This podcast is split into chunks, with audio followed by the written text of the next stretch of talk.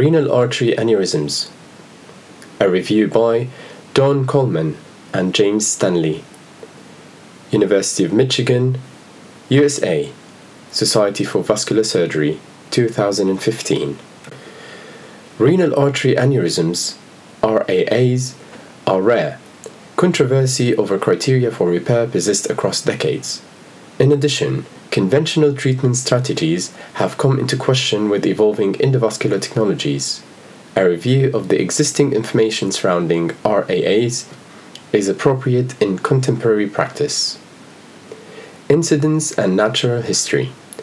The widely accepted incidence of RAA is 0.1% in the general population.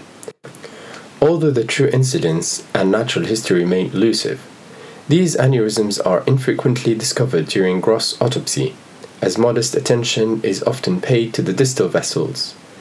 Angiographic and computed tomography studies report an incidence from 0.3% to 2.5%. Acknowledging that diagnostic imaging incurs some degree of bias in pursuing such studies and may overestimate RAA prevalence. The natural history of RAAs is that of slow to null growth, while historic series describe rupture rates as high as 14% to 30% with associated mortality of 80%. This is not supported by contemporary data. Most ruptures are diagnosed at the time of presentation, and several authors have supported no rupture during the surveillance of non operative RAAs. Contemporary series estimate a median annualized growth rate of 0.06 to 0.6 mm. The most recent and largest multi institutional series of non operative RAA surveillance found no difference in growth rate based on aneurysm morphology or classification. These same authors also report the successful surveillance of 88 aneurysms, measuring 2 to 3 cm, and 7 aneurysms measuring above 3 cm without complication or rupture during a mean of 49 months. Contemporary rupture rates are estimated at 3% to 5%, with non gestational mortality below 10%. Clinical presentation and diagnosis RAAs typically present in the sex decade. Some authors suggest that males present up to a decade later in life than females. Women are more commonly afflicted with RAA, likely due to the high incidence of associated fibromuscular dysplasia. A minority of patients will present with symptoms, and clinical exam may reveal hypertension. Renal bruit or a palpable abdominal mass are inconsistent and unreliable physical findings. The majority of patients lack traditional cardiovascular risk factors other than hypertension. Less than one third of patients smoke. Single unilateral aneurysms appear to favor the right side, with the average reported RAA size being 1.3 to 3.8 cm, and operative series reporting larger diameters. Computed tomography is the most common contemporary diagnostic modality, followed by magnetic resonance imaging, ultrasonography, and catheter based arteriography. A RAA may appear as a signature calcification on röntgenogram, Conventional preoperative arteriography is warranted, given the frequency of multiple aneurysms affecting distal branches that may be missed on conventional cross sectional imaging.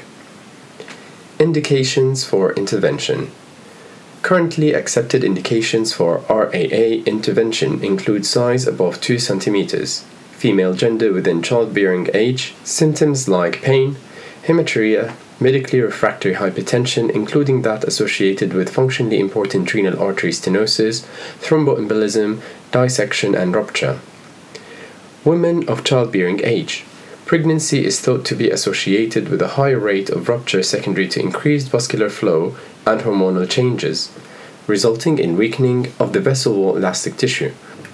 Although no large scale studies detail the true incidence in a series of 180,000 pregnancies brought to term, no RAA ruptures were identified. Ruptures typically occur in the third trimester, with only a few case reports of rupture post delivery. Rupture during pregnancy has been described in aneurysms as small as 1 centimeter. Historic reports imply dismal consequences. 56% to 92% maternal mortality, and 82% to 100% fetal mortality. Contemporary outcomes for both mother and fetus may be improving, as there are anecdotal reports of gestational rupture resulting in both maternal and fetal survival. Hypertension. Approximately 70% of patients with RAA have hypertension, with up to 100% affected in some series. Hypotheses for the mechanism of hypertension include coexistent renal artery occlusive disease, distal parenchymal embolization, compression or kinking of associated renal artery branches, and hemodynamic changes for turbulent blood flow within the aneurysm, resulting in decreased distal renal artery perfusion. Most series suggest improvement or cure in the majority of hypertensive patients undergoing RAA reconstruction. Martin et al. evaluated patients for renovascular hypertension preoperatively and demonstrated that 100% of those operated upon with documented renovascular hypertension improved or were cured of hypertension, while only 60% of those without arterial stenosis were cured or improved. Similarly, Pfeiffer et al. Noted a differential improvement in hypertension following aneurysm repair in those with documented renal artery stenosis, 67% in comparison to those without stenosis, 29%. A functionally important associated renal artery stenosis in the presence of RAA remains a valid indication for intervention coexistent renal artery stenosis has been identified in 7% to 66% of patients with RAA, but it does not explain every case of improvement following surgery. Hypertension may be related to distal parenchymal embolization, which has been described in 8% to 11% of patients with RAA and may be a consequence of dislodged mural thrombus from within the aneurysm sac. Computational fluid studies that modeled renal flow for selected renal aneurysms have demonstrated that pressure on the aneurysm wall supports the presence of forces that both deform and may obstruct the renal artery, resulting in pathologically relevant pressure losses, which can induce renin dependent hypertension. Among the modeled geometries, a saccular aneurysm located at the main renal artery branch, a common shape and location for RAA, appears to lead to the largest risk of occlusion. Management options Surgical reconstruction. Conventional in situ reconstructions include aneurysm resection with primary angioplastic closure with or without branch reimplantation, patch angioplasty, primary reanastomosis, interposition bypass, aortorenal bypass, splanchorenal bypass, and plication of small aneurysms. Conventional open surgery offers low morbidity, negligible mortality, and durable patency. The young age of many patients and excellent projected long term survival, up to 91% at 10 years, reinforces the importance of performing a technically sound procedure. Henke et al. noted no difference in long term event free outcome between those patients undergoing aneurysmectomy with angioplastic closure or aneurysmectomy with bypass, with mean lifespan calculated at 108 and 130 months, respectively. Pfeiffer et al. demonstrated superior patency rates for angioplastic repairs in comparison to those reconstructions requiring saphenous vein interposition, 100% versus 73%. Moreover, angioplastic repair yields no recurrent aneurysmal degeneration with follow up. While complex distal branch lesions were historically treated with nephrectomy, they may best be approached with ex vivo repair and autotransplantation. Moret et al. described a 92% success rate with in situ bifurcation and ex vivo multi branch replacement with branched and unbranched internal iliac artery autograft in 12 patients with aneurysms without mortality or major morbidity. Gallagher et al. reported seven ex vivo reconstructions for complex aneurysmal disease with excellent technical success.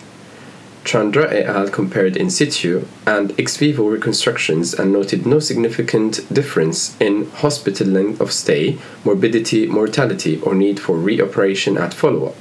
Importantly, 100% of reconstructions in the latter study were patent by imaging obtained during the first year of follow up robotic techniques have more recently been introduced that may become more prevalent in future practices. cooled 4 degrees Celsius renal perfusion supplemented with mannitol or prostaglandin E has been advocated by several authors, either routinely or when more than 30 to 40 minutes of warm renal ischemia is anticipated to reduce the risk of acute tubular necrosis. Most authors advocate completion imaging before hospital discharge and long term follow up with surveillance imaging. Endovascular interventions. Traditional endovascular therapies have utilized coil embolization for distal and parenchymal aneurysms and stent graft exclusion for main renal artery lesions. The indications for endovascular repair have broadened with the introduction of three dimensional detachable coils, non adhesive liquid embolic agents, i.e., Onyx, remodeling techniques, which include balloon and stent assisted coiling, and flow diverter stent, i.e., the Cardiatis multilayer stent. Technical success across larger series have been reported at 73% to 100%, with highly variable rates of morbidity, 13% to 60%, that include primarily radiographic evidence of end organ malperfusion from thromboembolism and subsequent post embolization syndrome. These reported series describe no incidence of access related complications, arterial dissections, or renal compromise, along with low rates of recanalization requiring re intervention, 4% to 13%. Comparisons of open surgical and endovascular procedures have reported no significant difference in mortality, preoperative morbidity, freedom from re intervention, decline in renal function, or length of stay. Conclusions The natural history of RAA is likely more benign than historic reports have suggested, with a low risk of rupture, slow to no rate of growth, and improved survival following rupture while short term follow up at one year remains prudent for newly diagnosed RAA. Longer intervals between surveillance imaging may be appropriate provided patient compliance with follow up can be ensured, i.e., 3 years. The antiquated size threshold for repair, 2 cm, may in fact be too small. Given the poor prognosis of both mother and fetus with rupture, the potential for gestational rupture remains a valid indication for repair in women of childbearing age. Medically refractory hypertension also remains a compelling indication for repair in appropriately selected patients. Open reconstructions, in situ or ex vivo, remain a safe and durable therapy, while options for endovascular repair offer benefits to select patients. Thank you for listening. If you have any suggestion, review, or article you would like to listen to, follow me on Twitter, pubreading, or send me an email info.pub.reading at gmail.com and let's connect.